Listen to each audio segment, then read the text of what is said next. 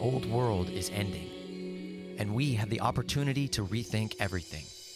This is a show about the structural problems in our world and the real solutions that we have today to transition from an apocalyptic storm of war, scarcity, and ecological collapse into a collaborative and sustainable futuristic society that serves all life. You may think it's an impossible dream, but the alternative is an inevitable nightmare. We're your hosts, Zachary Marlowe, Matt Holton, and Amanda Smith. And together, when we can move past this economic absurdity to come together and actualize our collective potential to create something completely new, we are Moneyless Society.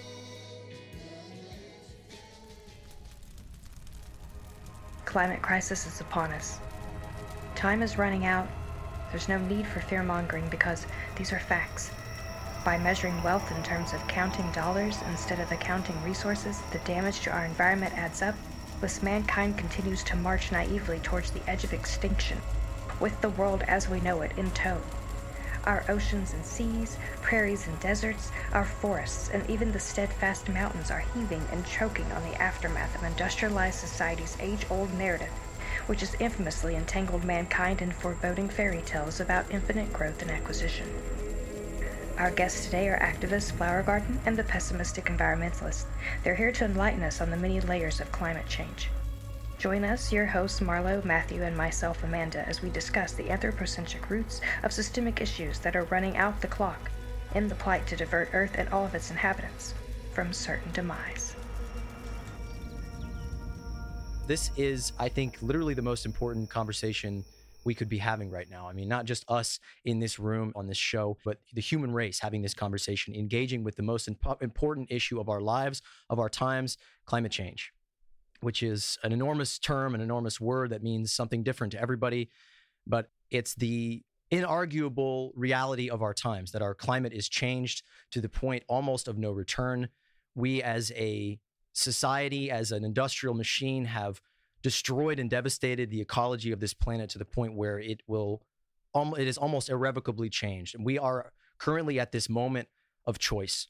We, as a species, are at a pass fail moment for uh, whether or not life is going to continue in the next hundred years or you know at all on this planet. So today I've assembled a, what I feel is a crack team of activists that I met working with Extinction Rebellion in uh, Los Angeles. I remember vividly the first time I, we were all together. It, we came together and blocked an intersection. I think it was Sunset Boulevard by the Chase Bank with a boat. We moved a boat in in the middle of this super busy intersection at 6 a.m. and blocked traffic and I just I remember the the first time I saw Allan, I actually have a, a, a shot of this in a video I made about it. He's wearing this leather jacket covered in flowers and bees and pollinators with this just staring, you know, dashingly into the sun like this revolutionary warrior. And I remember Flower and her spirit of just defiant and powerful, assured strength, just standing in in in her aviators uh, on the steps of that bank, just holding her fist in the air, just like a true warrior for, for our climate, for our environment. So I kind of want to introduce the two of them, let them uh, say who they are, and then let's dive into this issue. I was born in New York City, grew up here in Hawaii. I'm a surfer. I love the ocean, and I cannot think of the ocean being dead. I just can't. And I can't think of a planet where my grandchildren will not be able to live. I am here because I don't want in 10, 20 years from now for my grandchildren to look at me and go, Flower, why didn't you do something about this? And that's why I'm here doing something about it. For me, I grew up in San Diego, and my entire life growing up, I was going to the San Diego Zoo, and back then it was known as the Wild Animal Park. And for as long as I can remember, my entire life has just been um, an unfathomably deep passion for wildlife and uh, wanting to work with them. As time has gone on, I've realized that um, the best way to save uh, that life and to appreciate it is to uh, is, is, to work towards conservation. So, as much as I would love to work with animals, that's what my degree is in. That's what I've done for my entire life. Um, it has meandered and branched off in many different ways. So, even though I obtained my degree in biology, I did research in uh, biology with um, endangered species um, with wildfires and I was a wildlife biologist for some time. I have also um, held elected office. I have also worked in policy, and I've even done filmmaking regarding climate change. Um, all of these things have been attempts to try and better myself in the debate regarding climate change. Um, and eventually it led me to um, being called to be an activist in 2015. It's been a long, meandering thing, but it's become more cogent as time has gone on. But now I'm here and able to finally do something. I think uh, overall, what I'd like to get into in this episode is what is the reality of climate change? What does that actually mean to all of us? What does that mean for us as a species? Basically, the only real solution to climate change is to completely overhaul our system. We can't reform it. We can't make these little tweaks and changes. We can't get people to stop using straws and all that stuff. We need to do all those little things. We need reform. We need change in all areas of our life. But truly, climate change represents the most total uh, threat to human life that we have ever experienced, and nothing short of a total systemic overhaul. A, a, completely from the ground up change of the ways that we do business, the ways that we interact with our with each other in our in our world. It needs to completely be changed from the ground up. And I think the overarching economic system of capitalism, of endless growth, of infinite expansion, of uh, trade and markets. All of these things are the driving forces of cap- of the climate crisis, and nothing short of changing those things is going to fix it. So I- would actually like to uh, to turn it to Allan and ask you a very simple question: uh, What is climate change? I want you to uncork the Molotov cocktail on this one. okay, in, in order to do that, I need to elaborate as to what climate change is. So there's a difference between climate change and global warming. Global warming is when the planet simply warms because of fossil fuels. Even more broadly speaking, it is because of an increase in greenhouse gases. Um, whether or not it comes from fossil fuels, that's up to us, literally. When it comes to climate change itself, climate change is when, because of that atmospheric change, because of the planet getting warmer, there are different fluctuations in the localized weather patterns over a long period of time. That's essentially what climate is. It is the trend in weather over a long period of time. If it snows outside, there's not evidence of no climate change. So it has to be over a long period of time. The climate changes themselves can be very small, and they can even be rather large. When it comes to ecology itself, um, there's the study of small micro systems, and then there are larger systems known as biomes. Together, those biomes work together to create the biosphere.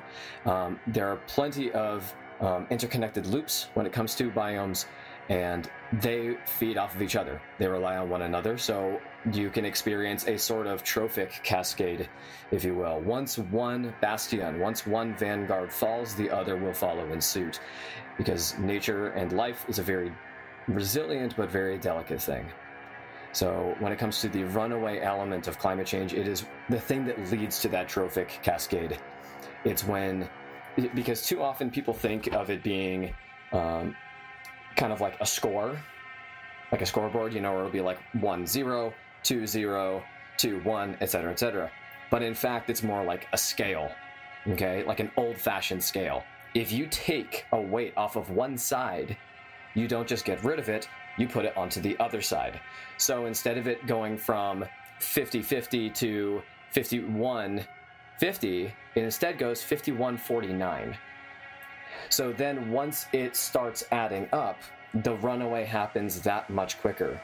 If we lose one form of carbon sequestration, such as a forest, such as a coral reef, then all of the carbon that was inside that forest is now back up in the atmosphere, and there are fewer things to sequester that carbon.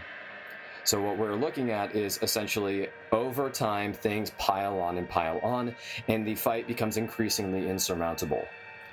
And so that's why the, the agency has increased. We've become more dire in our circumstances because there are now things like peat forests, like rainforests, like coral reefs that are dying off and releasing their carbon. And in turn, the things that kill those forests and the things that those forests and coral reefs and algae um, segments are required to do, um, it exacerbates other issues. So it increases the frequency of extreme weather events and it increases the migration and growth of other organisms um, that are otherwise harmful to us. So, for instance, pine beetles are something that naturally are here Uh, their life cycle occurs when they burrow inside trees, but nature keeps them in check. And it does that by having a winter cool down, and it kills those pine beetles. But now, with an increase in global temperatures, those pine beetles are not going through that life cycle phase, and therefore they do not die. They continue to kill the forests. So those forests that would naturally sequester carbon in that off season are now incapable of doing that, and they're being killed twice as fast. That is just one of many examples of the runaway climate change. I hope that was enough to answer that question as thoroughly and as coherently as possible and synthesize that. Yeah, and I have a question for you too. You used a word, uh, a phrase called trophic cascades. Can you give a few more examples and, and elaborate on that term a little bit more? Because I think a lot of people listening aren't really going to be sure exactly what that means. Of, of course, absolutely. Trophic cascades are usually in reference to organisms. So, for instance, it would be in uh, in your biology class, or even perhaps before that, you were probably taught about things like food uh, chains and food webs. How there are the autotrophs, the organisms that create their own food, um, and then there are the animals that eat those um, organisms, and so on and so forth. And then to go further in depth, there are things that are called keystone species. They are the foundation of um, the ecosystem surrounding them. A great example would be the acacia tree and the giraffe in the, the savannas of Africa. They're really awesome. They're like the Tom Hanks of the savannah, right? A lot of people love giraffes. Um, they're not just cool, um, they're also really, really important.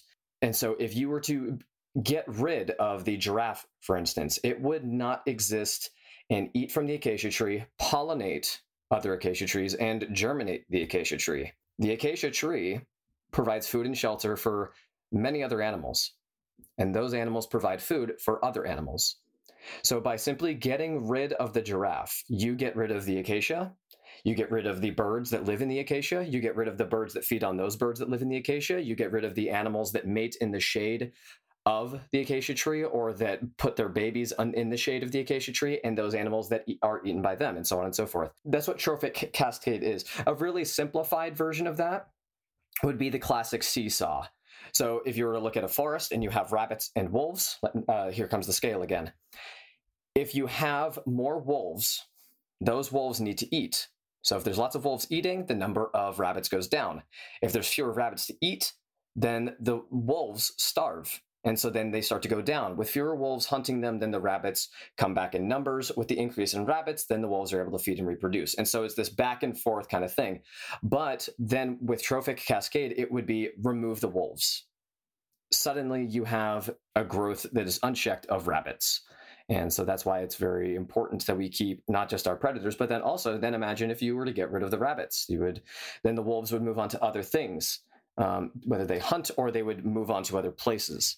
And so that's often what we're seeing in these continental United States. Yeah, and that's funny that you say that. I, have seen a video before um, uh, how wolves change rivers. I think it was um, Sustainable Human put that video out. Really, really amazing video. I think it's on YouTube or something. Just Google how wolves change rivers, and is really interesting. Pro- another example of a trophic cascade, like you're talking about, how how it affects the food chain all the way down to even the species that grow along the riverbanks and uh, help you know maintain the sides of the rivers and the grasslands that surround rivers and things like that, and how all that is related just to wolves literally being in the area. Um, that's really interesting. Thanks for sharing that. I mean, the problem with all of that is that, and and you know, it's like conservatives will make these dumbass arguments about like forest fires. It's like, oh, like we can't log it because of the spotted toad or whatever, where they, they don't realize at all that one species going extinct completely affects the whole life cycle. It affects the whole forest. It affects every single creature in the forest. And it's just like I just urge anybody listening, go through the forest and and look at how connected life is. You know, like there's this woodpecker that that lives in uh, this part of Indiana that that I that I'm living in right now, passing through right now, and uh, it's called the pileated woodpecker, and it bores these big holes in trees, and it, it and it does that so that it can eat uh, bugs inside of them. But this this woodpecker actually creates habitats for multiple other species. So it's like every single creature in the forest is dependent on every single other creature. And humans have this attitude that it's like, oh, well, you know, a few species can die. Newsflash, something like 70% of, of species on Earth have died, have gone extinct in the past 30 years. That is the effect that we have had on the on our environment. Even just recently, even just in the last few decades, that is the ever accelerating effect that we have on our environment.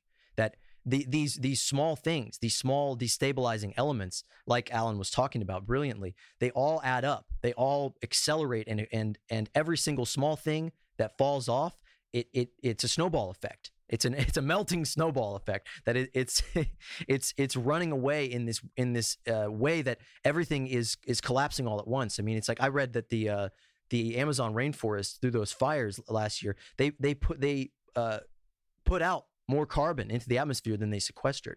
So the effect that we're having on our environment is absolutely monumental. We're melting permafrost. I mean, there there's there's so many uh, cascading effects of it, but the, the the the overarching problem is that the whole ecology is collapsing. Probably one of the most important things to accentuate in that entire thing is that once you start looking into it, you really realize how many things have fallen and then how they lead into each other. I personally hate, um, both as an environmentalist and as a biologist in general, um, the, the, the sentiment that people have where the only reason to regard the sanctity of a life form in the form of another um, species is its worth to us, like whether or not it can be of uh, use to us. Um, and so that's why I, I've always hated those those articles of like, oh, climate change is affecting coffee, or you know, like don't care about climate change, you will now because it's coming for your wine or for your avocados or whatever. I always hate that because it's it's the same kind of thing that we hear about a lot in um, in breeding conservation where things like pandas get a lot of funding because they're cute. But the other animals that are way more important are getting no funding because they're not cute. Um, and so it's it's a lot of this whole uh, um, thinking. It's this defund um, pandas.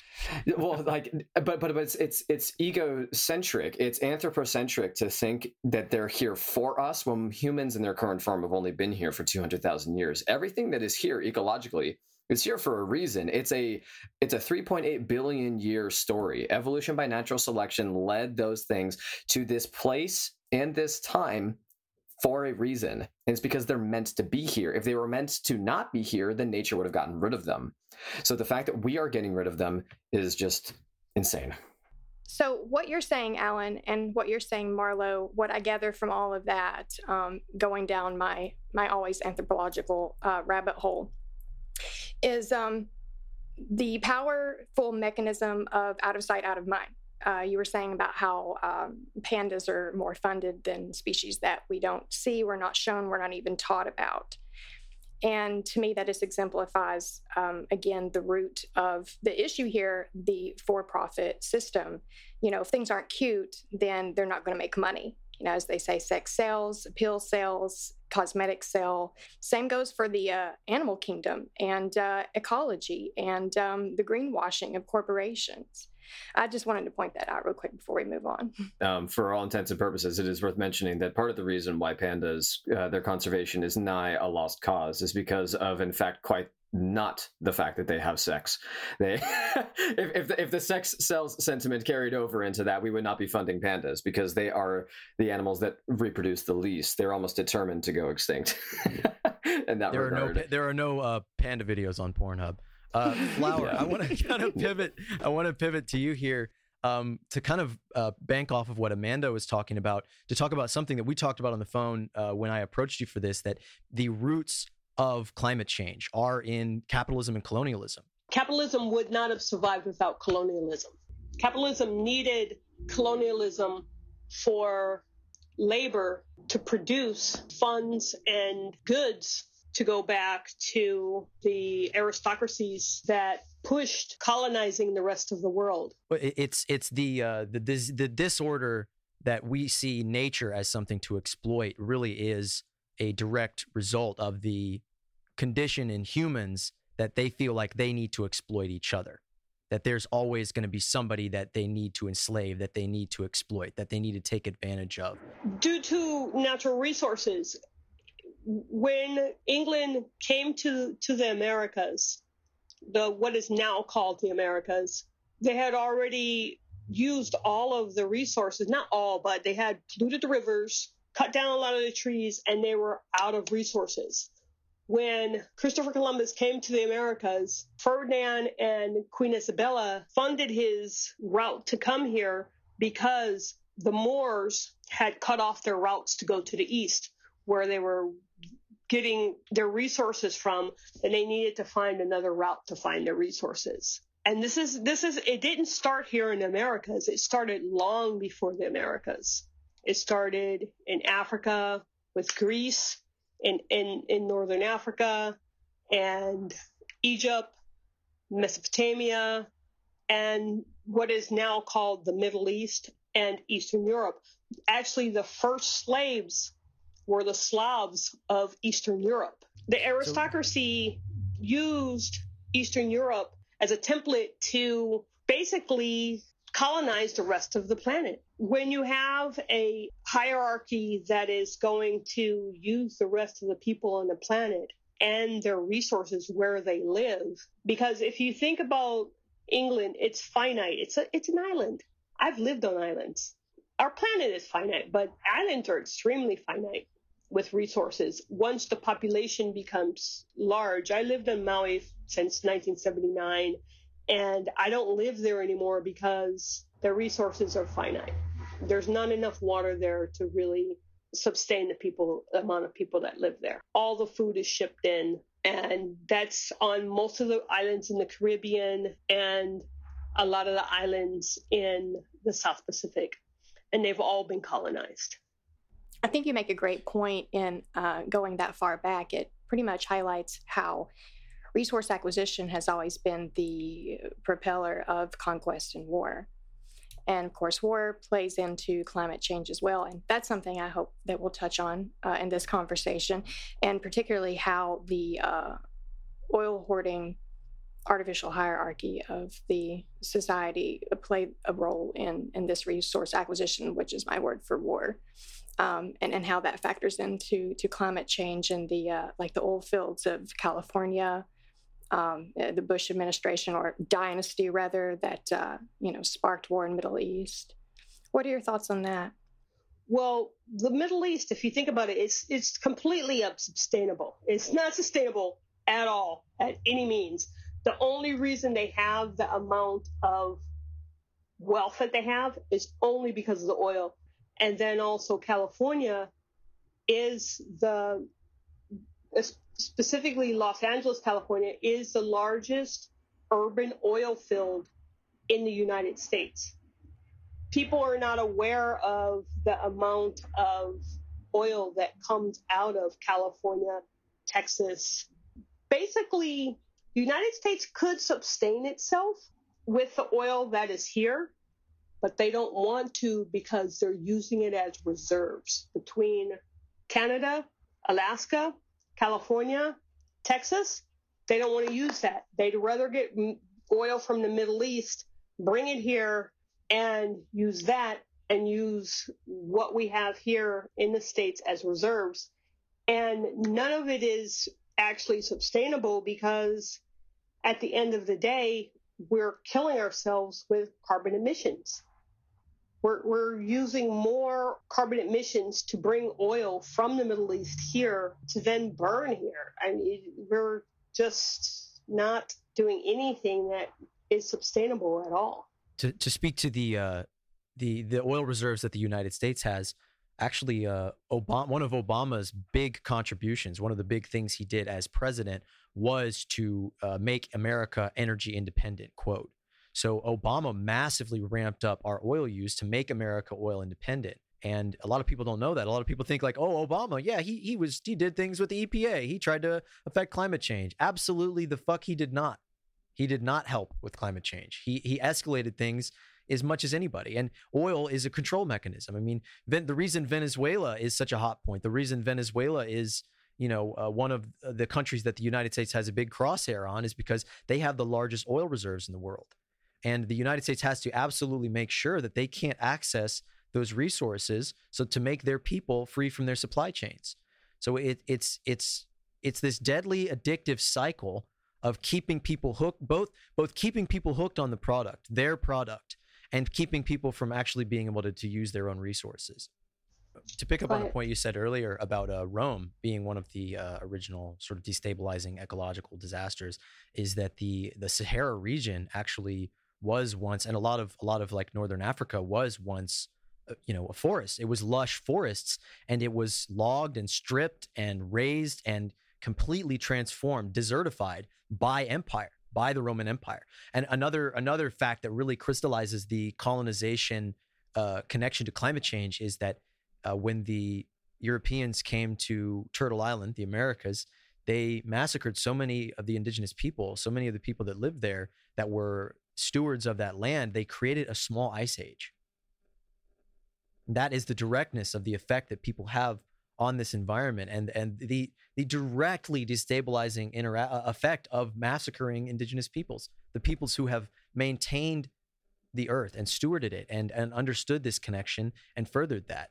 And they were wiped out because of that because they because they ha- I th- feel like there's there's this inherent respect for life and and I think any any behavior any drive to uh, dehumanize or cut yourself off from feeling the, the validity of any form of life is going to make you more likely to be violent toward any other form of life. Can, can I ask a, a direct question? Um, do you think that they inherently knew that they were doing that? Because a part of me feels like they didn't know, but over time, we could observe our behaviors and realize are we creating this again? I had this I had this thought the other day looking at this slag heap of the wasted suburbs of America, just bathed in concrete, just orange traffic cones everywhere for no reason, just McDonald's is in a food desert. It just makes no sense. And it really got me thinking, no one thought about the long-term repercussions of of anything in this entire history of this nation with, with the whole westward expansion, it was all piecemeal. It was all, okay, we're going to grab this and then we're going to grab that. We're going to take this, then we're going to take that. We're going to do this and then we're going to take that. There was no real vision other than a vision of an expanse of colonization, an expanse of land theft, an expanse of just general domination. There was not, thought was not put into this you know the the uh, the epitome of of uh, I feel like the in, in, the intuitive indigenous wisdom is you know the land doesn't belong to you it belongs to your ancestors you know seven generations in the future. And that the the the effect that western colonization had on this land is absolutely to the to the opposite. Like we we we've known that there's you know there's internal memos from Shell that they knew about global warming in the 70s there, I, I read a, a, a, newspaper article from 1911 or 1900 where they're talking about greenhouse gases. They're talking about the global warming. We knew from the industrial age that we were having this impact on our environment. 1897. 1897 was the first printed mes- mention of anthropogenic climate change. This is a beautiful lead up to something that I looked into prior to this episode because I have to be honest, I wasn't completely aware of the backyard oil rigs in California excuse me. And I was very curious as to how that came about, and even more curious uh, when I learned how how well concealed they are all across LA, particularly. I wasn't surprised, but I was interested. Right, so. Uh, you all are talking about how uh, well you specifically mentioned flower how you know uh, did we inherently know what we were doing and even if we didn't do we have we not had enough time by now to reflect and say hey we should do things a different way right uh, right. But it never ceases to amaze me how, no matter how blatant the destruction that we are causing is, we cling to archaic legislation and belief systems that perpetuate the destruction that we're causing. Uh, an example would be the, the backyard oil rigs, where apparently, um, I guess around uh, the time that the gold rush was phasing out in California and the West, and people were giving up mm-hmm. on on striking it mm-hmm. rich there, uh, they discovered uh, black gold or oil. liquid gold or right. what have you, oil, mm-hmm. right? So around 18, 1860, apparently, that became normal to to to drill for oil or or what have you. And then fast forward into 1930 something, and it and it became uh, a part of legislation. People unanimously voted to uh, approve backyard oil rigs. Like you could put them anywhere you wanted in town, in your own backyard, no, in the church's seriously. backyard, anywhere. Yeah, and and to this day, we allow They're it. still in people's backyards. Too. I They're know, still literally. in people's backyards today.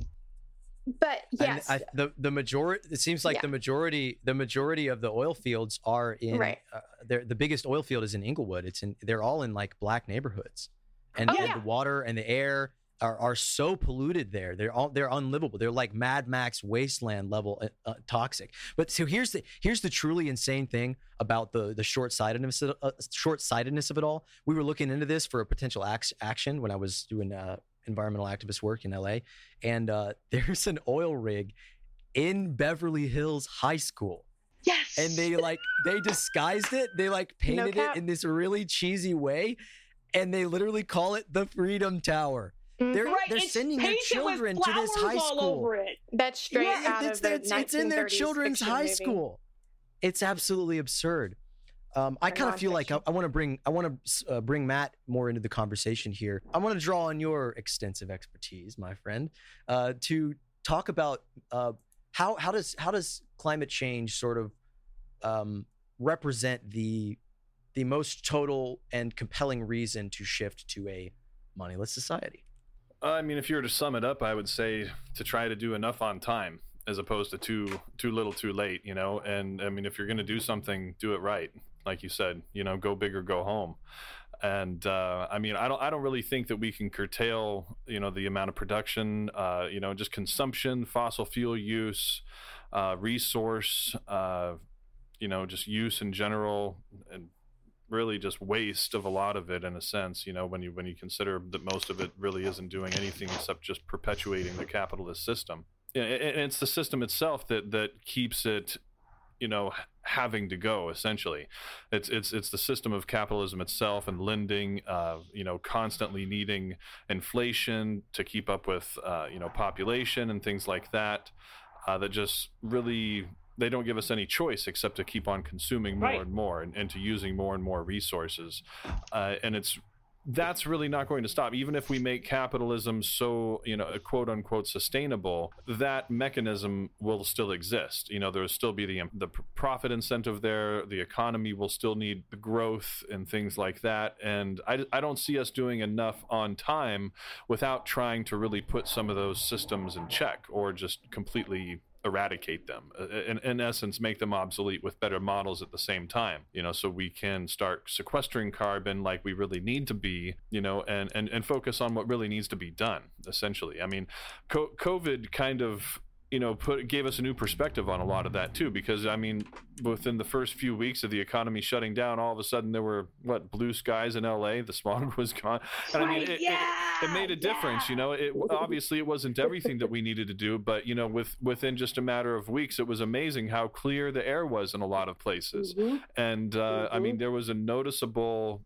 uh, effect on on the uh, amount of carbon that was being ejected into the atmosphere at that at that certain point of time. I, I forget the exact name for it, but the graph that charts the carbon that's way up in the mountain on I forget wherever it is, um, you know, but there was a noticeable effect for the economy shutting down for whatever it was, the you know a few weeks or month or two in essence, and and that's the kind of change that we're going to need because as soon as the economy started picking back up again, then that curve just started going right back up, you know, and we can do all this sustainable Mhm. stuff regarding energy consumption and energy use, but if our production really goes unchecked, that's um, you know a big a big part of the uh, a big part of the solution as well. And I, I don't I don't see society really being able to do enough on time without addressing that aspect of it at the same time as addressing you know the fossil fuel use um, as well. It's a it's a two sided coin essentially. You know we have to we have to address the socioeconomic system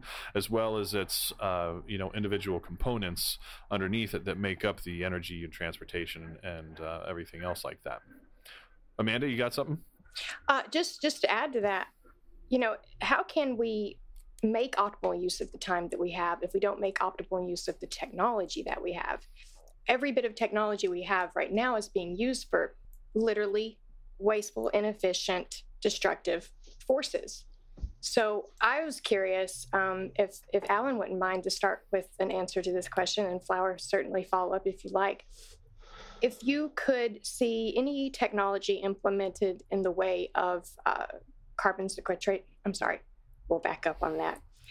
Carbon sequestering, or or any any implement as far as technology goes that that uh, that that would help to repair uh, the, the climate issues that we're faced today. What would that be, and what do you think standing in the way of using it?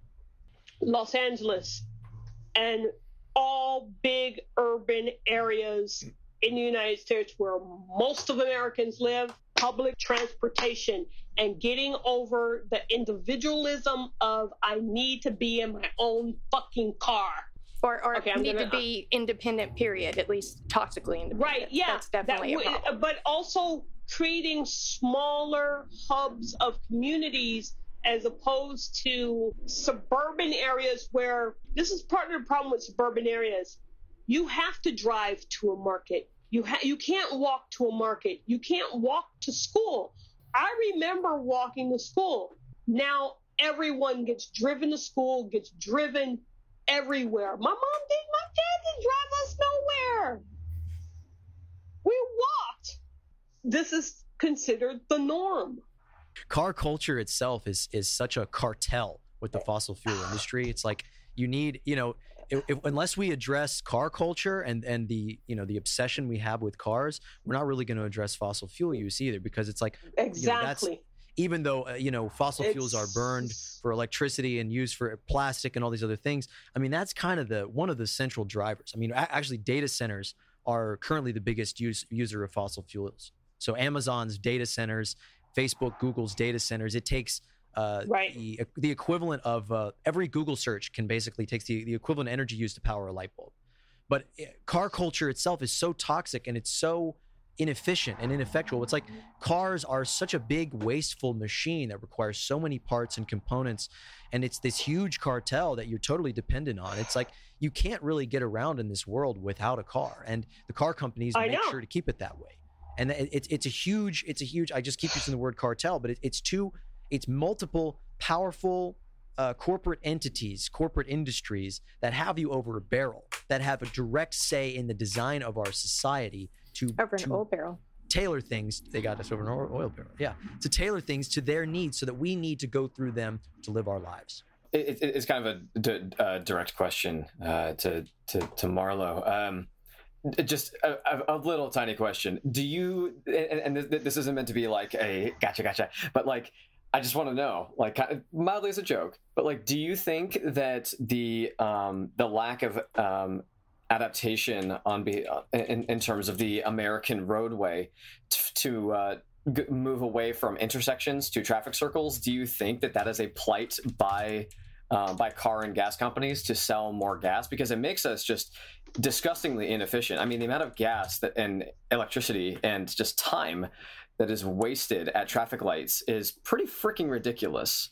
I've, I've been wondering that ever since I became aware of traffic circles. I thought, why do we not do this here? But then um, it Rudy kind of. Boots. I was I was hitchhiking in Canada, and this this uh, this crazy woman who was probably on meth picked us up, and uh, she's talking on the phone the whole time while she's driving. She's like, "I'm about to hit the Roondy boot."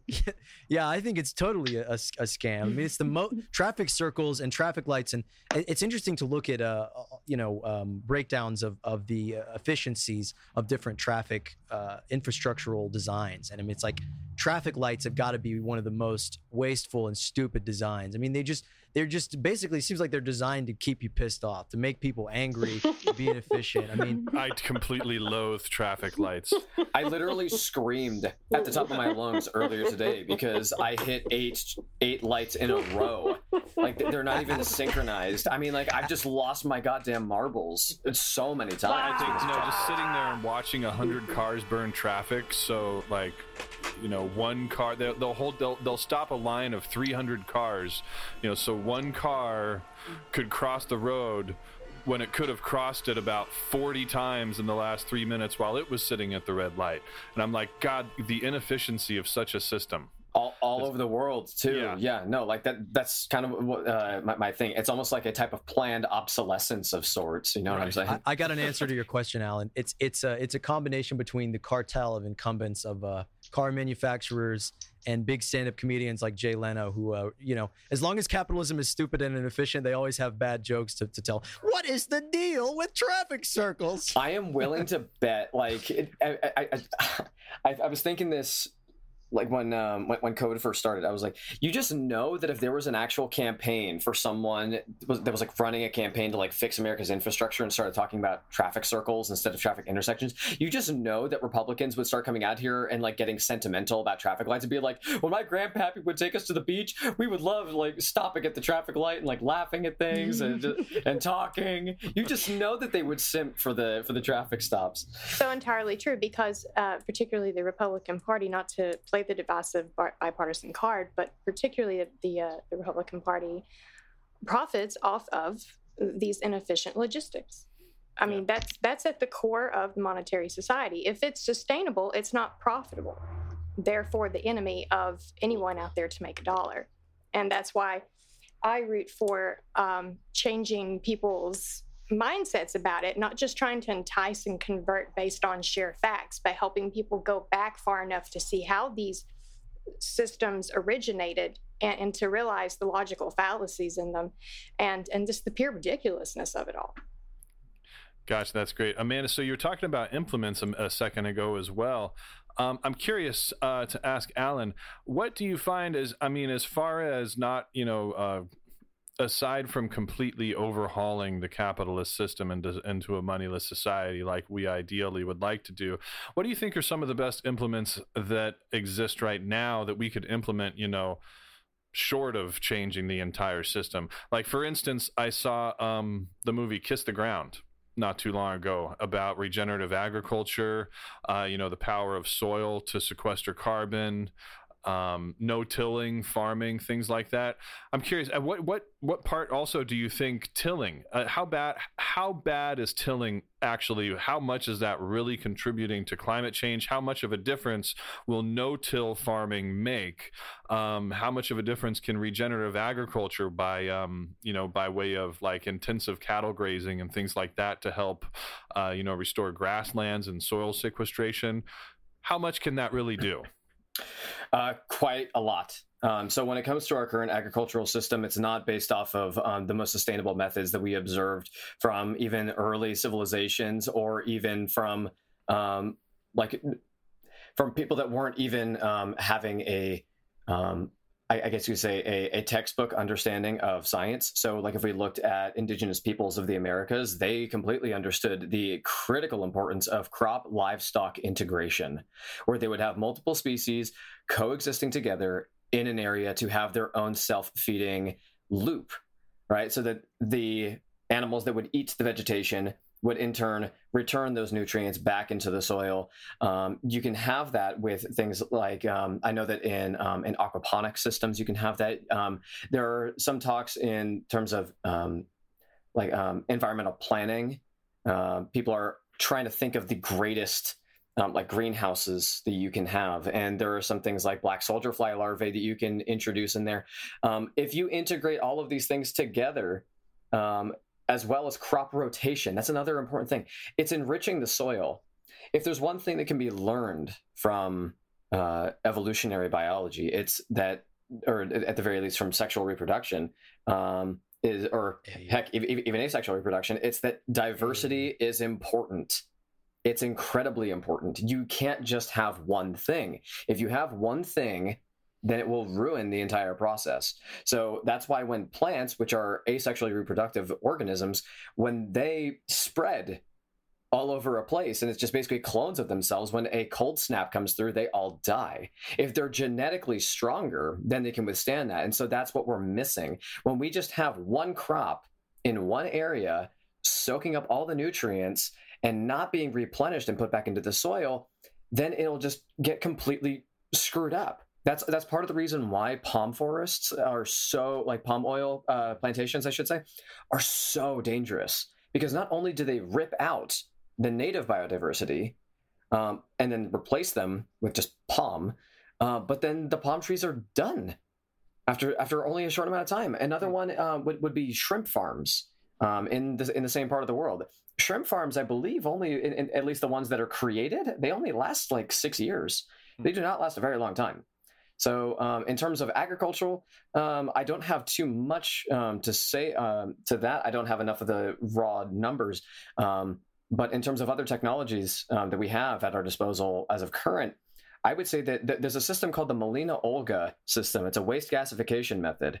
So basically, it's taking tr- plastic and trash and converting it into carbon pellets. You, there's also a technology that can literally rip carbon out of the atmosphere, turn it into pellets, hmm. and then repurpose it into fuel once again. It's basically just recycling the carbon. And then when it gets fed back into the system and re-emitted, then it just gets looped. It's basically like putting it through a filter. So that way, whatever is emitted is harmless. Then whatever is recycled is the harmful stuff. So you are literally taking every ounce of energy possible and then using it. So, since we have such a plastic problem and since we have such a carbon problem in our atmosphere, if those two things were widely implemented, I think that the that the effects would be tremendous. I mean, I, I, I do think that there is um, merit to things like photovoltaic cells and geothermal is another really big one. Um, tidal energy is another one that's so huge. Um, air currents are things that are underutilized. Um, kinetic energy is another one. People are constantly moving and if you just, I, if you just added a turbine to the side of a road, the right. amount of wind that's generated by those vehicles could be used to power nearby buildings. People that go to the gym by lifting weights, like doing rowing machines, running on treadmills, that could be like every facet of our energy grid could be revamped. But that's a really of, cool idea too. Yeah. Sorry, sorry to interrupt. I was just going to interject too. Like I've seen, um, there's a couple of islands that, have, that provide their 100% renewable electricity, and um, you know they're using like kinetic energy essentially like when when they have enough energy through wind they pump the water up somewhere high into a different reservoir and then when the wind uh, dies down essentially they're using that second reservoir as energy storage right? So the water drains from the first reservoir down into the second reservoir spins turbines on its way uh, you know when there's not enough wind. And, and through mechanisms like that they've been able to achieve 100% renewable energy all on their own without having any extra, you know, coal or fossil fuel imports. Um, but I exactly what you're talking about there. Go go ahead, Zach. I, I see you got something. I mean, the the the, the point. The, the big point uh, uh, I see of all that, the distillation of all that, what what you take away from all that is that we have many answers. We have many alternatives today, and people like Bill Gates and John Kerry, who I harped on last episode, saying we ha- we have yet to create 50% of the technology that we need to fight climate change is just ludicrous. It just really shows that these people are invested. They they have huge stakes in certain technologies mm-hmm. winning, certain technologies not winning. And I oh, think yeah. these are the technologies that are not truly renewable, that are not truly free, that do not truly create right. limitless power because we can create power from so many different aspects. And, yeah, and, and to, just, to Oh God, sorry to interject on that too. I just read Bill Gates's like Bill Gates's book. No, there was zero mention of regenerative agriculture in Bill Gates's book on on how to basically, you know, he he's trying to write this big great book on how to fight climate change and, and what needs to happen. Not one single mention of regenerative agriculture. I just I wanted to reach through the book and and slap him. I was just See, that so, is, so that is fucking insane right. because he he is like the largest technology incumbent in the world, and, and you know he knows about pulling, it He's yeah, of course he does. I mean, they they know the solutions exist. They know about degrowth. They know. I mean, that's that's one of the most important things. That is a technology. We need to develop economic technology. We need to de- develop social technology. We need to scale back production. We need to do like Buckminster Fuller said to make more with less, to get by with less, to be more efficient generally. But like Amanda beautifully articulated, the system seeks to profit off of these things. It, it likes to keep us in a need. That's the whole essence of the economy. It's scarcity. Exactly. And is it and is it's, it any coincidence that Bill Gates owns like a, a huge stake in Impo- what is it Impossible Burger, the you know the vegan all, alternative that you know uses monocropping and monoculture and everything in order to derive the soy and everything that's needed to make its mm-hmm. you know plant-based patties and all that. I don't think that's any coincidence at all. Not to mention he is the single largest owner of farmland in the world and he's not doing anything about regenerative agriculture. Get fucked, Bill. Right? No, seriously. The, it, it, I mean, even if he didn't, it's like, does he really expect us to believe that him, a philanthropist that operates most of his uh, brownie point scoring campaign out in Africa, a place that has been ravaged by by climate catastrophe droughts, like a place that is notoriously dry? Do we really think that he's going to be operating out of that region and not think about agriculture? I mean, come on, Bill. Come on. I mean, malaria is literally a waterborne a waterborne problem. Like the mosquitoes breed in the water and then spread throughout the like for God's sake. He's he's he's, he's so it's beyond like, ridiculous. the like the, the how how does he think that we're this stupid? Like, why does he continuously insist on insulting our own intelligence by thinking that we're not smart enough to be able to just see something like this? It is so readily apparent. It's laughable. Agreed. Go ahead, Flower. You oh, got your hand up? Or sorry. It's not just him who thinks we're that ignorant. Well, I mean, it, it's the structure of our system. It's the social structure around it that these people are inculcated in that world. That they they grow up thinking that. I mean, they grew up completely cut off from people around them. They grew up in a in a multi million dollar mansion. I mean, Bill Gates is is spends his free time gallivanting around the third world. You know, just every day I- I- experiencing the, the most dire poverty on earth, and he doesn't stop to wonder, like, man, I don't deserve the I deserve ten, you know, a hundred billion times more than these people have. Literally, I deserve this much. I I I should have this. I, it's really it's miraculous, and it, it's it's not just a personal failing. I I think this is something I have to crusade against because it ultimately it, it, it's it's satisfying to say fuck Bill Gates. It's satisfying to say fuck these people that they're bad people that they failed the game, but it's ultimately more individualism. It's saying you are a personal failure, not a failure of a system, of a structure, of a uh, familial and social inculcation of conditioning that they are conditioned to think this way and it's not even just that they're conditioned this way it's that the structure of the of the economy that separates winners from losers haves from have-nots people in power from people you know people in mansions from people in the dirt is that it it, it separates you from it. And it, it it inhibits your ability to empathize. It inhibits your ability to read people's faces it, and- and understand them empathetically. This is not just uh, rich men bad. It's it's neuroscience that that we've we've we're studying the brain and we understand that that when you cut people off like this from other people they don't understand what it's they they cannot fathom uh, somebody else's lived experience. Mhm. and they can't self-reflect to the point where they see where somebody like Bill Gates is so absurd that he he has this this philanthropist hero status and Elon Musk and all these people you know uh, Bezos naming his his stadium climate Pe- pledge stadium and saying that he cares very much about climate change it's like if you care about these things you have to see that the system and the structure of our economy is the problem that's the str- that's the problem that we keep Right. Uh, continuing this and and growing every single year this system that uh, thrives on endless production endless growth. You need to produce more products at all times for this system to grow. And that's not just like corporate greed. It's like when you we have these super powerful monopolies that if you don't keep up if you can't survive if you can't you know beat your quotas and keep up with your competitors you die. It's a it's a it's a zero sum game Absolutely. Allan, did you have something? I think uh, Flower wanted to interject after you too. Yes, absolutely. Um, two t- uh, t- two points. Um, I uh, I mean, actually, te- technically three. I know that Marlowe and I have conversed in the past about um, something to this effect, but it's basically discussing the the the mindset of people that are born at the top of, of, of the socioeconomic pyramid, if you will, or in this case, it's not even a pyramid; it's more like a Burj Khalifa, uh, if you will. But um, it's that the, idea of um, almost in the same way as how we've found um, that trauma is inherited practically when it comes to people of color from their past enslavement. Um, in that same way, I believe that apathy can be passed on from generation to generation when we're dealing with these old money types.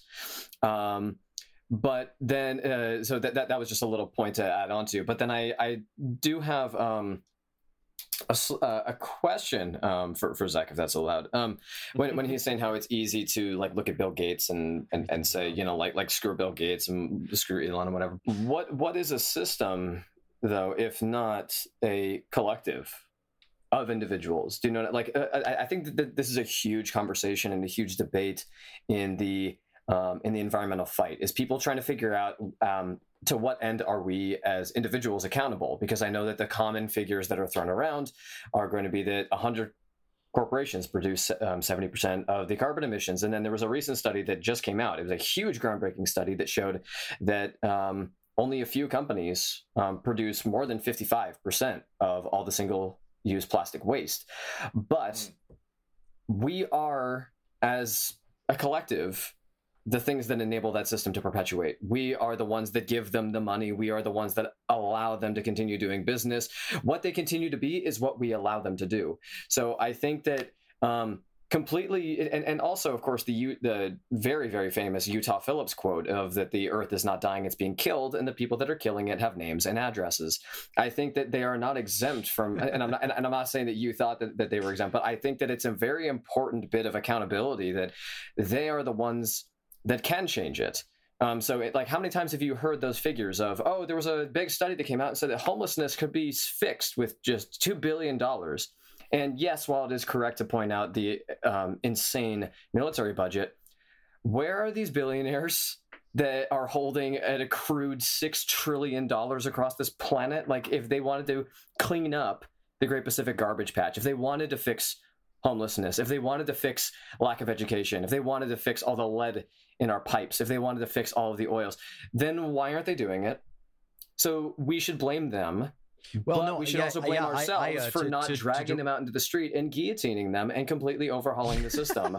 like that See, is completely to, directly on us. to directly respond to that, I agree, and I and I'm not saying at all that these people are, should not be held completely accountable. That, but, but I, I see them as as people that are sick. It's not that they're directly evil. They're people that are diseased. They have a social disease that is an inherited disease that keeps them from understanding, from seeing the world in any way that is real. I mean, they are zealots of the of the money god. They worship this god and they grew up in that church and they are, you know, completely brainwashed to it. So it's like it, it's obvious to to any of us. It's obvious to anybody studying this from any serious discipline that the economic system is the problem, that wealth inequality is the problem, that that the, the, you know for Bill Gates to say he cares about wealth inequality and he's trying to vaccinate people because of it, it's insanity. It's diluted insanity. So these people, I I feel like of course we need to hold them accountable, but I don't think that they ever will hold themselves accountable because of the structure of the society. Let me let me let me let me get a point out here real quick. That they're not going to fix, they're not going to change it. And I, and I think this kind of brings us into the more revolutionary perspective, the revolutionary conversation that needs to accompany any climate conversation. That we need to change this, that we do have responsibility. You know, uh, we're not going to change this by voting with our dollars. We're not going to change this by changing our consumer habits or going vegan or any of these things. We're going to change this by by completely inverting the pyramid, inverting the Burj Khalifa. That by saying these people who only have power because we collectively believe in the valid the validity of the money that they have that makes them powerful. If we don't believe in that money, if we say, okay, this money doesn't mean anything, this money does not make you more intelligent. This money does not make you more truly powerful. It does not make you exempt from the rules of the world. And it, it is it is our responsibility. It is our collective and individual responsibility to co- to come together to switch things up, to to level things, and not just to cut their heads off, but because that that's you know that that's that's not going to really solve or change anything, and it doesn't truly uh, go for the root of the system and the the set of conditions, both uh, psychological, neurological, and sociological, that create these people and these problems. Well, I, I think though that what's this is a really big conversation that I've had with plenty of people before in regards to because um, you said that they were sick, um, like you view them more as people that are sick or afflicted, vi- almost victims in, in a sense of the system, right? We're all um, guilty and no one's to blame. I think but we're all responsible and accountable. But, but I think that indoctrination is not enough to plead ignorance I can think uh, like in for instance, a lot of people think that for other things, um, oh, this person used uh, like uh, Thomas Jefferson practiced slavery, but other people owned slaves back then. Like he didn't know any better. It's like there were plenty of people that were abolitionists back then. There were plenty of people that didn't own slaves that thought it was wrong back in the day.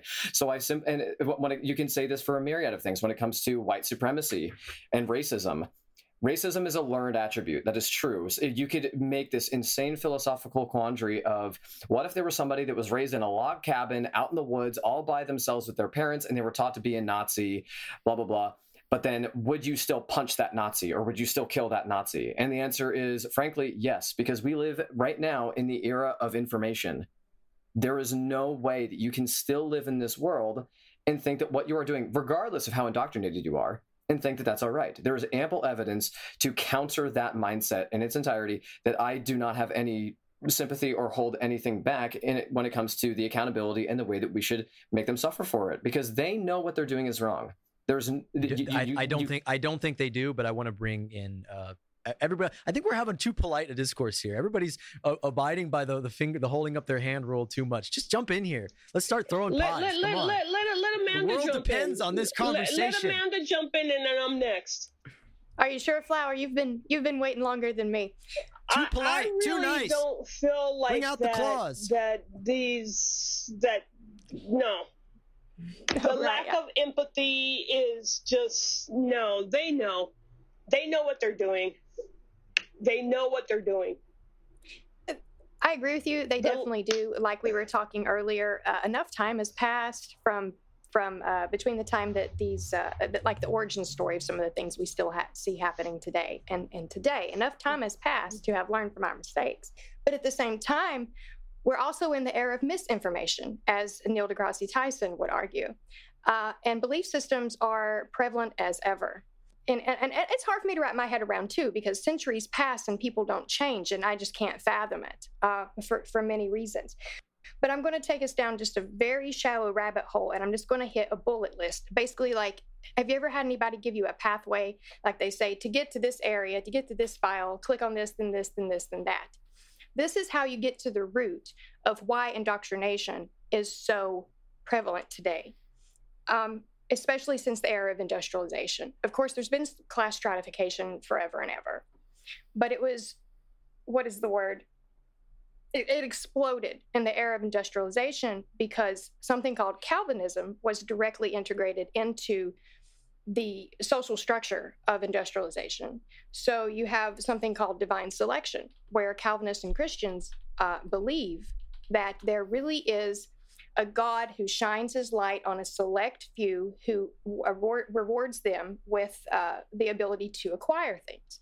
Thus was born infinite acquisition. If you can acquire things, then you are blessed and selected divinely.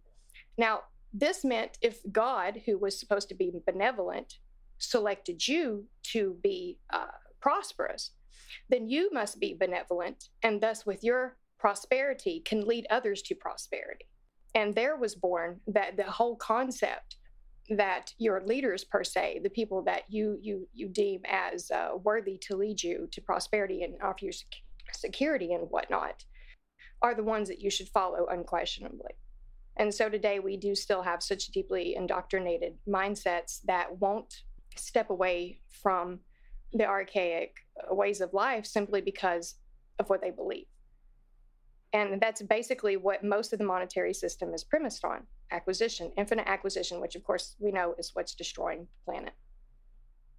I think it's I think that's a really powerful um, avenue of, of it's a powerful lens to look at things because I mean that Calvinist belief system it's basically neoliberalism. Exactly. And it's and in, Right. in reading Exactly. about uh, like the, the early Christians I mean they were they were the socialists of their day. They were you know the economically oppressed and deprived and they organized around theological principles because that's the language that they understood the world in. Today ec- economic principles are used to justify this you know uh, orthodoxy of capitalism this orthodoxy and this ascendancy this calvinist ascendancy of bill gates has the most money therefore he worked the hardest and he deserves it and blah blah blah blah blah. It, these people they grow up in that. I, I think that we we have to defend ourselves against these people. We can't uh, we can't uh, absolve them of responsibility. But i think also they really they don't know what they're doing they don't understand. And it, it's it's it's harder to look that in the eyes. It's easier to feel like oh okay you know that you're killing the world and you're just doing it anyway. That is true insanity.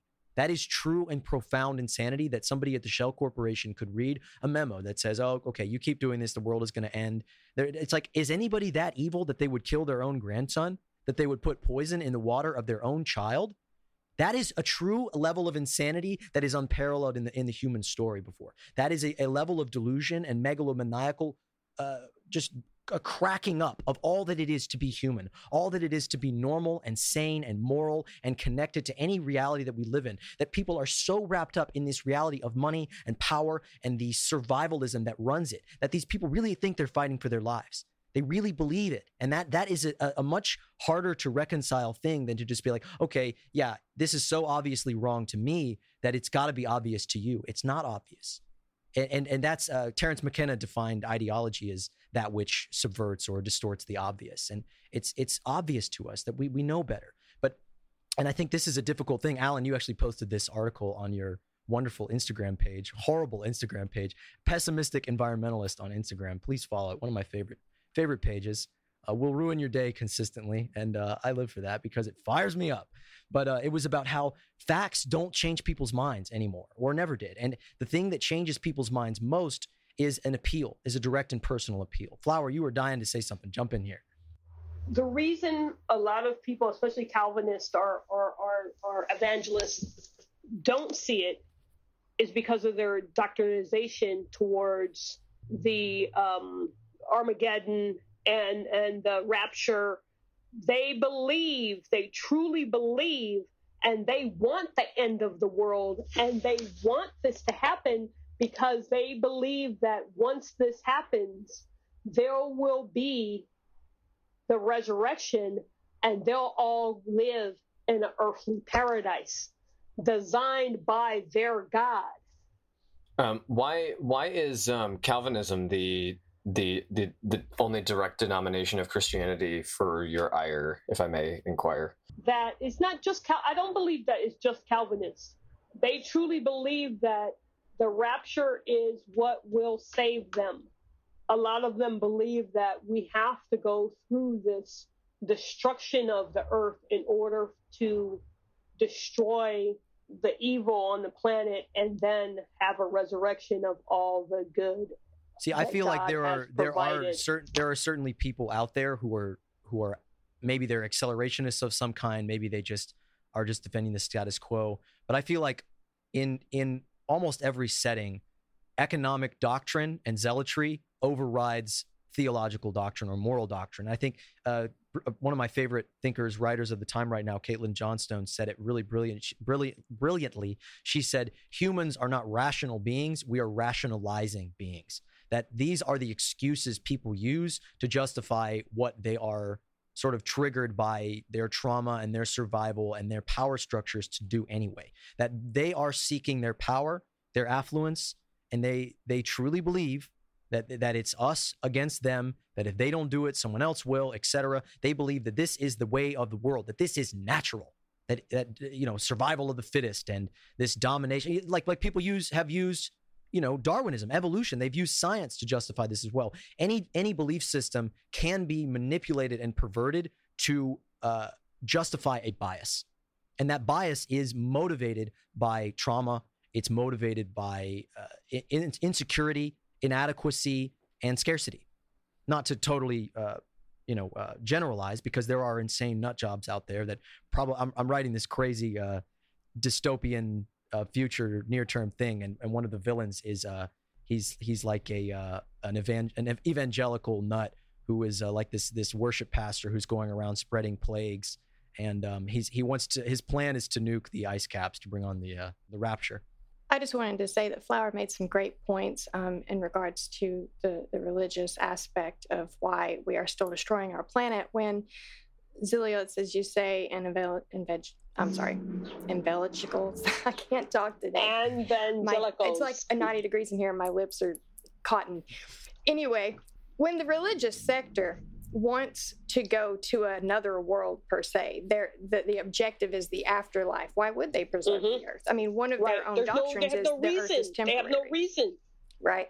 So, yes. but that's a sidetrack. But to answer uh, Allan's question, the reason I dropped Calvinism um, was because it was directly in line with the the single point I was trying to make about how climate crisis was exasperated, if not catapulted, at the point of um, industrialization and the fact that the reason that church and state had to be separated is because Calvinism, particularly, is what was um, directly integrated into the ideology of why you should work and toil and acquire. Uh, and let me let me just follow that up with the fact that obviously there's a myriad of religious practices across the globe where a lot of them expect that there will be an afterlife and there's no use in preserving anything here. So I'm not sure where your questioning was going there, Allan, but I'm happy to try and further answer. I'd kind of like to kind of rein things back in to the the sort of central topics here. I think there's so many natural tangents built into this this this topic. uh, we we could take this in any direction. I'd kind of just like to bring Matt back into the discussion here and, and see what's your perspective on this, or what are some aspects of this that you'd like to develop or discuss, or or put this brain trust to the use in in uh, discursing. We're gonna have to have all of you on the show again. I can't. I'm having a blast. I could do this all I- day. I I agree. This time is going by way too quickly. right yeah no we don't we don't have a heck of a lot of time left do we i was just curious since you're kind of a you know a climate change uh, expert so to speak um, or at least you've studied the subject a lot allan i'm curious um, what are the chances of us actually doing enough here before we encounter a runaway climate change scenario? How, how close are we to that? What are some things that are happening right now possibly that might indicate that we've already gone too far. I mean, I know a couple of them off the top of my head. There's the what the coral reefs, the uh, Atlantic Meridian Current, or something like yes. that. Um, I think those are two biggies, as well as the permafrost. Uh, it, I, I think. Is there anything else that I'm missing? Real quick before he goes in there, the permafrost i i uh, in the ice caps, and I, I tried to do a joke about this in my little stand up routine a couple episodes ago, but it's it's a nightmare. I mean, it, it's it's the it's the most terrifying thing I can imagine because there's these these layers of permafrost in the Arctic, and uh, if if they melt down far enough, there are enormous pockets and kind of bombs of carbon of you know life forms that have died and been stored there for thousands to you know millions of years that if we melt down to that level and they're all released they're they're the equivalent of like like years or even decades of, of carbon being released all at once. And not only that will it will it be this this somebody cranking up the thermostat on earth exploding you know like the like the effects of a nuclear war or something there are viruses stored in the ice that we have no uh, immunity to we have no resistance to. to, that that No we have not experienced ever in our species nothing. perhaps that are in Right. in the arctic so the time it's completely the- crazy. the timeline the, the grains in the hourglass are running out every single day every second we talk every second that the uh, the marker on the recorder is is is going we the end is is looming closer. And allan i think is the actually the probably the best person i know to talk about this. So i mean unleash the pessimistic environmentalist allan. So one one one of the things that gets referenced a lot is the uh, the Pacific Decadal Oscillation, which is going to be like that ocean atmosphere. It, it's basically in the Pacific Basin um, because a lot of people just um, the, the, the the reason that I was talking earlier about the different biomes and such is because um, people don't realize how um, how much our health is in connection with things that happen far away. Um, so, for instance, when it comes to um, atmospheric shifts when it comes to oceanic currents. So let me just paint this picture for you as, as best as I can to try and answer um, both your things. But don't worry, Matt, I will give you a completely direct answer later. Um, but um, essentially, um, when the Earth heats up, uh, two things happen. Um, one of them is that our ice caps melt. Um, ice and snow are going to be white. The albedo effect is the process by which sunlight is deflected off of light colored surfaces and absorbed by dark colored surfaces. When snow and ice melt, they turn into water. When they are connected together, they turn into a dark blue, which is darker than white, and therefore it heats up the oceans. So the the warmer we get, the less snow and ice we get, which means, like, once again, with the scale analogy, that means the more water we have. The more water we have, when that heats up, it expands. Not only that, but then it also homogenizes the mixture of the ocean. The saline solution of the ocean changes. Once the Earth gets hotter, it also starts to absorb more of that carbon dioxide, and therefore the acidity changes. And so that's what's killing off coral reefs. The other thing that happens, though, when the Earth gets hotter is desertification, which is where those forests are starting to change as well. So the albedo effect, once again, is being thrown out of whack, and all that carbon is being re released back into the air. And so then what starts to happen is when the oceans start to change in their acidity um, and in their temperature, the currents stop moving. Therefore, the air above it stops moving as well. So, what we're seeing is when it comes to Africa, for instance, the fertile air that is being carried around Africa and across the Atlantic Ocean is now stopping because those fertile air go across the Atlantic Ocean and into the Amazon rainforest. And then, if you were to look at the Earth, it would loop back around. So if it starts here and it goes across the ocean, where's it going next? It's going up. Where does it land? It lands here in California, right in our Central Valley.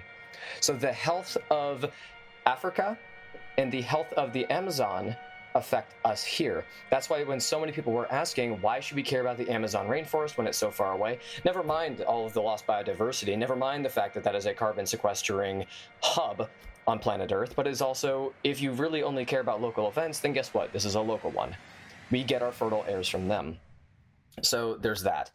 Uh, to speak to your point though directly matt when it comes to what's our chance of pulling this off and like what are some signs of um, like some, some of the last um, pillars that we have left?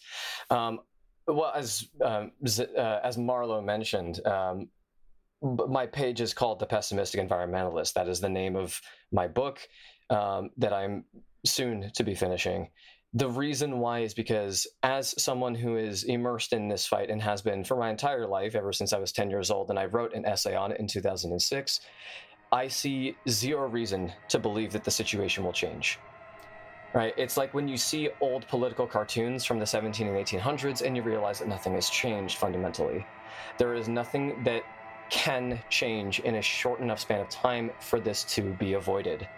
Um, it is simply a matter of how bad will it get? It's not a matter of will it be bad, it's how bad will it be? And so when it comes to the environmental aspects, we're looking at anywhere between 1 and 10 million years for the planet to recover its lost biodiversity. Um, it really just depends on if we suck enough carbon out of the atmosphere because that will have a lasting effect. We're, um, here are just some facts to reinforce why I'm a pessimist. Um, we are experiencing an extinction die-off rate that is 10,000 times faster than the natural path. The Earth goes through cycles of warming and cooling. We all know this. These are called Milankovitch cycles. They take like 90 to 100,000 years to occur. We're supposed to be going through a cooling phase right now. We're at the hottest point ever. Okay, so even with a, co- a natural cooling effect that is a result of the Earth's orbit and its spin and its axis, all of that stuff playing into account, even with that, we are still heating up hotter than ever before we have seen 70% of insects die in the past 50 years. We have seen 30% of North American birds die off. We have seen insane amounts of fish, and we have seen lots of uh, large mammals. 99% of freshwater large fish have died. Um, like the, just when you start to piece this all together, every single day I find multiple studies that have been uploaded talking about this, and it, has been going on since I was uh, first suddenly like hyper aware of it in 2017. Almost practically every single day, we see another study of it is worse than we thought. And given the fact that science is a system of thinking that builds upon earlier knowledge, um, and we have higher statistical probability and confidence levels in what we're talking about, which in the case of climate change is a five sigma, the highest you can possibly achieve, there's just no way that we can look at this and think that there's a way of going back. I know that that's a super downer thing to say, but that's where we are now. So it's just, will humans survive it? And if so, how long? There's a very depressing piece. Um, I'll continue going on and then I'll acknowledge uh, Marlowe. Um, it is. I would highly recommend that everybody read this. It will scare the daylights out of you, but I, I, ignorance is bliss when it comes to this. You need to read this. This is one of the most important things that I could ever recommend somebody read. It is called "The Survival of the Richest." It is an article that was written on Medium, I believe. Um, it was by a tech insider, and it was talking about how he was in a meeting with um, Anonymous. Their uh, identities have not been disclosed. Um, uh, but uh, one percenters that are asking about what happens when the event occurs. How will we keep our guards in check? How will we keep our vaults protected? These people have apocalypse bunkers ready to go. They have vaults of food and water, they have air filters and water filters, they have greenhouses underground. This is not a conspiracy theory, this is a thing. And so, when it comes to thinking about survival and will we make it, you and I will not. The billionaires will. It will be a snowpiercer like apocalypse, but instead of on a train in an Arctic wasteland, it will be underground with a Mad Max dystopia going on above ground. So, all we can do now is just hope that the people that do make it through that are able to find these things and just blast them to hell so then humans can just leave this earth alone. End rant. Flower, you had something to say, and then I have another. I have a counter rant. Allan, I've known about this for quite a while. It's really hard for me to even talk to my children about it or my grandchildren. And it's kind of sad because all I want to do is buy a car and drive around the country and live out the rest of my life and take my grandchildren with me and show them the beautiful places on this earth. And and people don't realize it's going to happen really fast. They think that we have 50 years. We do not have 50 years. We do not have 25 years. We only have a few years, you guys. People don't realize this. It's it's like really really short because today the the Arctic Circle was like up around Russia was 90 degrees today, and 98 degrees at the at, no 89 degrees at the Arctic Circle, and it's what May. I mean, five okay. years, honestly, if, if we're lucky. So when, when, it lucky. comes to uh, when, when, when, it comes to us, Matt, um, noticing and observing and recording these um, th- these things, um, such as like microplastics at the bottom of the ocean, microplastics in snow, microplastics in the Arctic Circle. These are things that show that it is a system already in decay. We have already lost. If we start to see plastic in our precipitation, we're, we're, we're just fucked. Like that's just. well, I think they've they've already found plastic on the tops of uh, some of the highest mountains in the world. yes, exactly. Right, and they've found it in the children's urine too. They find they find it in, in kids' urine. Pretty much all the kids that they've tested. Yeah. Uh, one of the most saddening things to me is the loss of the coral coral reefs because those won't ever come back. Those those will be gone for. I mean, I mean, not at least not any time on that humans will be on the planet. But those are already, I think, half the the Great Barrier Reef is already fifty percent gone. I and think that is a that, that's actually an old figure as well. Is yeah, it? um, it's we, we, have yet to update our um, our coral reef count because what happens is um, the coral reefs. Um, so when the, the driving force behind evolution by natural selection are changes in the environment, and when that happens, animals have three options: they can either migrate and move, they can adapt and evolve, or they can go extinct. Obviously, adaptations and evolution only occur with random mutations. So you cannot you cannot choose that, and so animals do not have a conscious choice in doing that. And so what's happening is they can't change. If you need any more evidence of that, just try and take your pet goldfish and change out their tank and put them in a glass of water that you have not tested the temperature of. That's what we're dealing with here. And so that's like when it comes to coral yeah. reefs, any bit of change in the oceanic currents and it will just completely cut them off. Right. Yeah. Mass bleaching events just in over a matter of days. Like these huge fields of coral reefs are alive, and then two days later it's dead simply because the water got too hot. Yes. And then and then the coral reef dies and breaks apart, and you just have this you know toxic sludge essentially in the water. From what I've seen, I, I watched a documentary on not too long ago. It was really really sad what's happening. Mm-hmm. Sorry, Zach. Go ahead. Well, I, I I feel like I have to uh I have to tilt at this windmill that Allan has set up, and and you didn't set it up, Allan. You didn't. You didn't. Uh, you didn't. You didn't invent agriculture and create the monetary system and the uh, unnecessary hierarchies and scarcity that have driven us to fossil capitalism and colonialism and the industrialization and and the overall rape of the world. You didn't start this, but I I feel like I have to address that directly because I I am perhaps against my better judgment, perhaps against the uh, bulk of the weight of the crushing weight of the knowledge that I carry in my head every single day. That despite what most of the people in my life and my relationships feel, that I am a pessimistic, nihilistic, depraved and dark and disgusting mind that that just can't that just you know just let us be happy you know? I am an optimist. I do believe i believe that the human race can transcend. I believe that we can overcome this I, I, no, that may be an insane belief. Maybe uh, maybe I will go to my death believing that, but I would rather go to my death believing that than accepting that this is it. That this is why we killed the world. For what? For money, for a dollar, for something completely illusory, for a, a god, a, a completely secular and false god that rules this world cruelly, stupidly, and inefficiently. That I believe in in one thing I believe in life. I believe in nature. I believe in this earth itself. I believe the earth is an intelligence far greater than us. That uh, I don't believe that evolution is totally random. I, I, I mean, you, you, can see this in in species that evolve and adapt together. That that uh, ecosystems themselves generate life forms to to fit niches, and we are just such a thing. We we were uh, we exist for a purpose, like you said earlier. We exist for a reason. This this earth is not a mistake.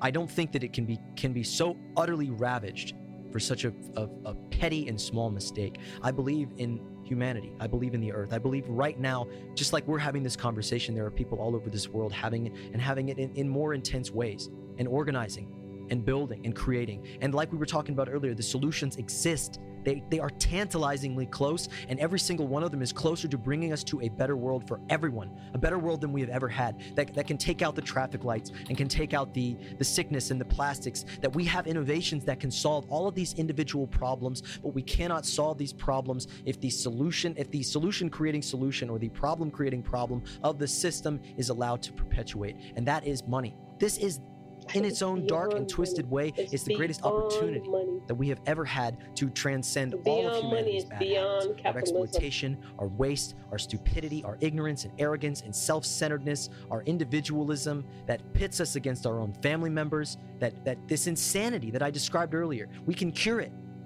by really staring our death in the face. That there is nothing more powerful in breaking people out of a delusion than life attacking, than life slamming them into a brick wall of it, of its own reality, the reality of what we are going through. That this is real. And when people start realizing this en masse, because propaganda is incredibly powerful and effective and ingenious at keeping people from seeing what's obvious, from seeing what I have seen my whole life, that we are not living in touch with nature. But I believe in the human being. I believe in the human spirit. I believe that if this profit motive, this system that has that that pushes people, forces people, so many of them, to generate, to devote their entire lives to the generation of arbitrary and insane profit for no reason, that that that that, that has uh, bottled up the potential of, of so many people on bullshit jobs, on things that mean nothing. If that potential can be unleashed by taking out that wall, that chain that keeps us all from our own potential, from our from being able to innovate, from being able to collectively put our heads together and solve this problem. Because that's what we do. We solve problems. That's that's that's at the core of what we are as creatures. That is our adaptation. We are able to put our heads together and solve problems. And we are we have been put into this condition, this problem that has never been met before. And the immensity of it is still not felt. But it will be. And as we are as we were radicalized by it, so will more people and more people and more people. And as we come together, I, I really truly believe we can do this. We can fix this. And it will be it will be the solution to all of our problems. We can truly create a utopia out of this doomsday scenario. necessity is the mother of innovation. That is the thing that drives um, all the, the ecological niches to which you were alluding to. That's a result of adaptive radiation when there is a void, a vacuum that is left by a paucity of organisms to occupy those regions. The only way that people are genuinely motivated um, is going to be through um, fear. Optimism is not a motivator. Um, fear unfortunately is dire situations. A deadline is something that can motivate people. Right now what we're seeing are neoliberals touting positivity and saying no we can do this. We have 50 years to do it. If you tout positivity but then you say that there are only five years left people will then resort to it's over. Humans live for one thing and one thing only and that's to contradict and prove each other wrong. They live to spite each other. If you tell them they can't do it they'll go out of their way to prove you wrong so I think that in a bit of reverse psychology, you can persuade them. The reason why my life path has meandered as much as it has through film and politics and science is because of the three main branches of persuasion the pathos, the logos, and the ethos. People are not anymore persuaded by logic and facts anymore, they're persuaded by emotion. So eh, the emotion that we pick is very important. And I would make the strong case that just as I would argue that religion is one of the biggest detriments to the fight against climate change, if and if not the source of it, I think you have to look at that eschatological mindset that has motivated so many people to destroy the earth and instead use that to motivate them to save it. I think well, to, that's to, to, to counter to counter that, uh, quick you know, quickly before diving into a whole nother rabbit hole, I think the the motivator of human beings is is so variable that perhaps the the the compromised, diseased human being that this for-profit system has developed and created that may maybe that that stubbornness and that spitefulness is baked into them, but the human being exists far beyond the reaches of capitalist ideology. That the human being goes goes far deeper into that. And there are there are innumerable religious and spiritual traditions in this world that their core principles are respect of and worship of nature but as the- an I- I- I, re- I, I recommend I recommend everybody listening to this watch the film Aluna A L U N A. It's on YouTube. It's free.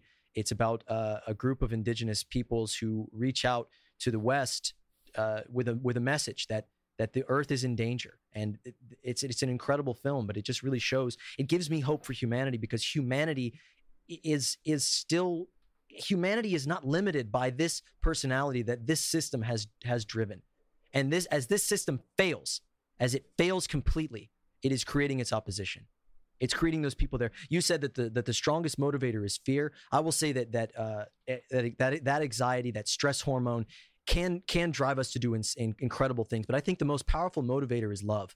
That a mother's love to save her child from a burning car can can provoke can give us the strength to lift a burn to lift a car. You know, a ninety pound woman can lift a car to save her child, and that's what it's going to take for us to do this. And we can do this because of that. Because if we if we truly look this in the eye and we say, okay, everything I love is at stake, every single thing I care about is on fire, and I have to act. Somebody else is not going to do this. They are Fear not going to do love this. are not mutually exclusive, though. A mother's love of a 90 pound woman picking up a car happens because she fears that her baby will fucking die. I think that we could argue that the same thing happens with the planet. I'm just picturing. I'm just picturing this. Uh, you know that that that uh, gif from I think it's from Predator or something of like the two huge muscular arms, like like uh, do, doing the sh- handshake. We we've got to come together here. You know, we need equal parts insane, zealous optimism that a, a better world is possible, and we need to know the damn truth of what is going to happen if we don't. uh, flower. So I- I- Flower- Yeah, yeah, yeah, I was going to say Fl- Yeah, flower, Flower, did you have, up. have something there? Um, I'm really trying not to be pessimistic, but I don't have a lot of faith in humans. I've I've looked at history so much, and we've repeated the same nonsense over and over again. And look at what just happened in Palestine just a few days ago. I mean, really, I just I'm I'm basically an atheist, and I can't wrap my brain around some other people blowing some other people up on their holy day, and I'm an atheist. I it just doesn't it doesn't compute to me. I don't I can't wrap my brain around it, and I would hope that love would prevail, but I, I I'm just so pessimistic about it. Okay, I'm gonna let the mic go. How about you, Allan? Any any closing thoughts before we go? Yes, um, I would just say that um, the best way to predict the future is going to be through looking at past events and looking at the evidence that is available to us. Um, uh, it's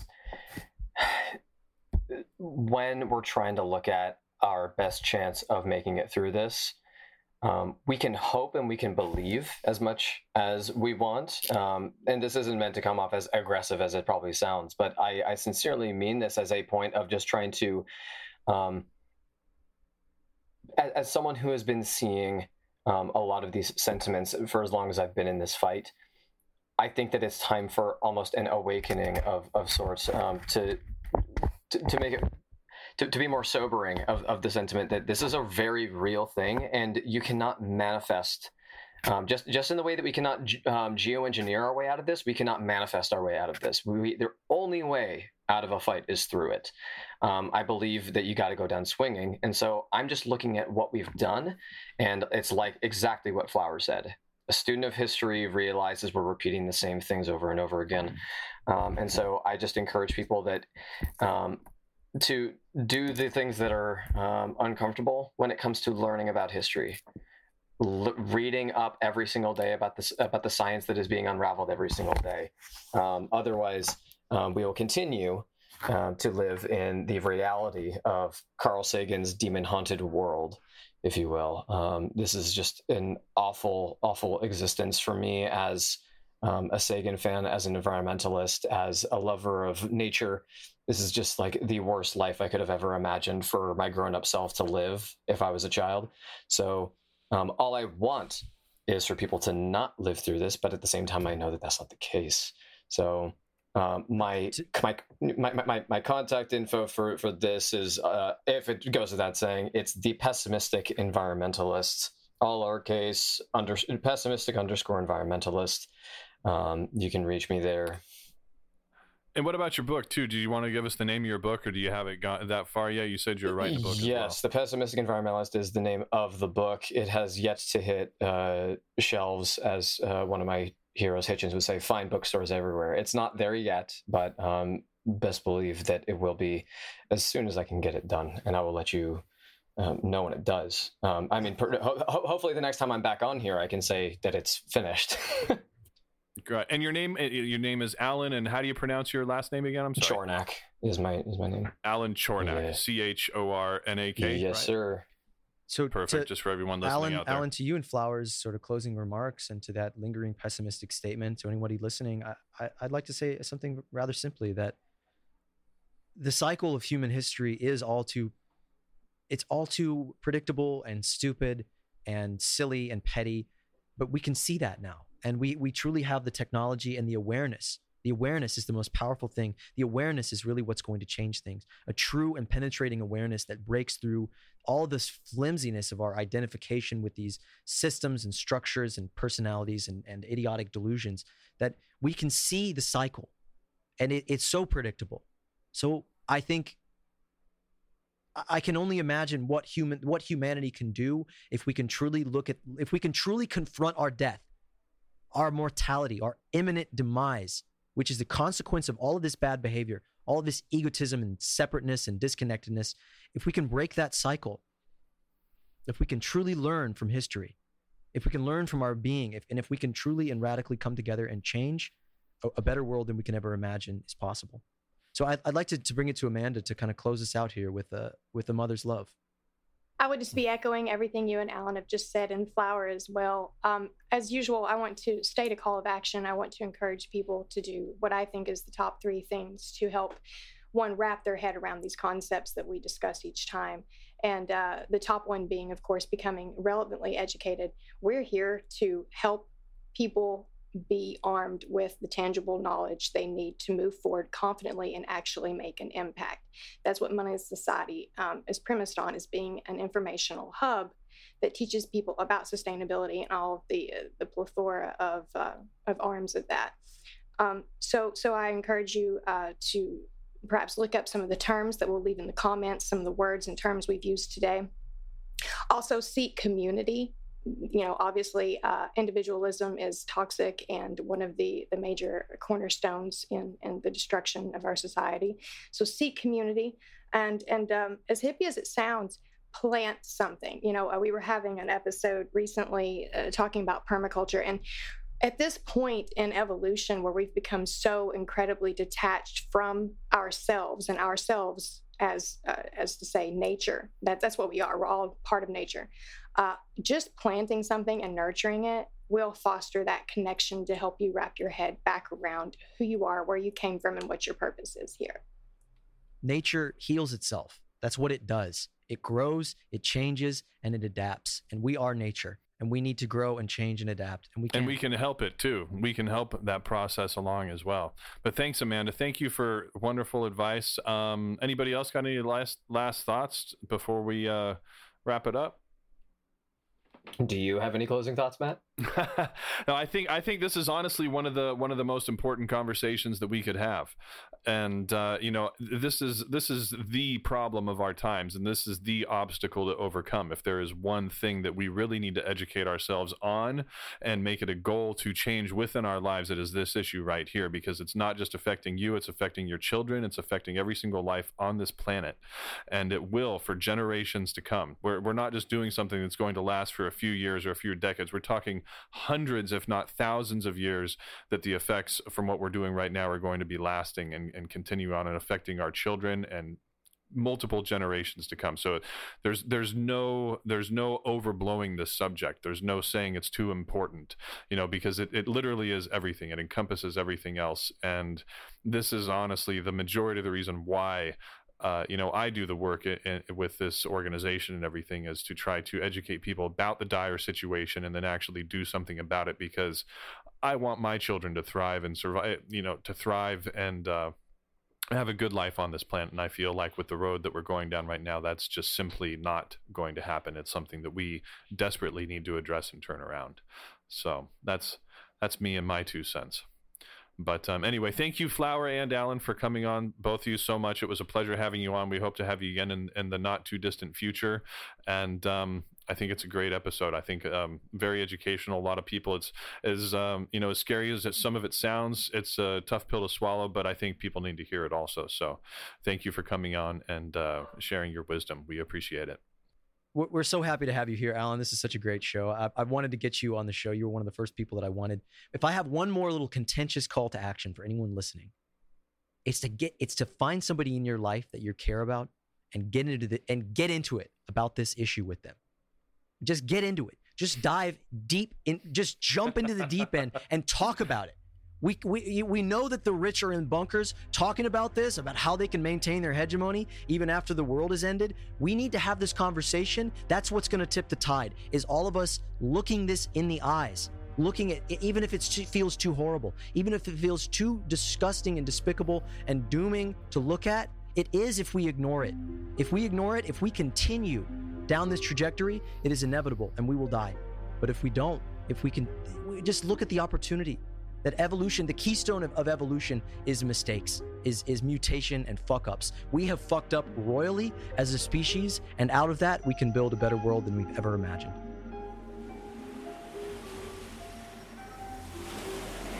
As the clock ticks, we are individually and collectively faced with the single most vital decision in the history of mankind to crash and burn, or to change the course and literally save the world. Our belief in money is what brought us to where we are now, on the brink of cascading climate change. There's nothing stopping us from shifting our dedication to a sustainable way of life. Overcoming the hurdles of the necessary paradigm shift begins with having the right conversations. Keep this one going by subscribing, liking, and sharing, or by expanding your own dialogue to include environmental compassion and scientific data. The global and course altering impact of this issue is of epic proportions. Pay attention. Tomorrow depends on it.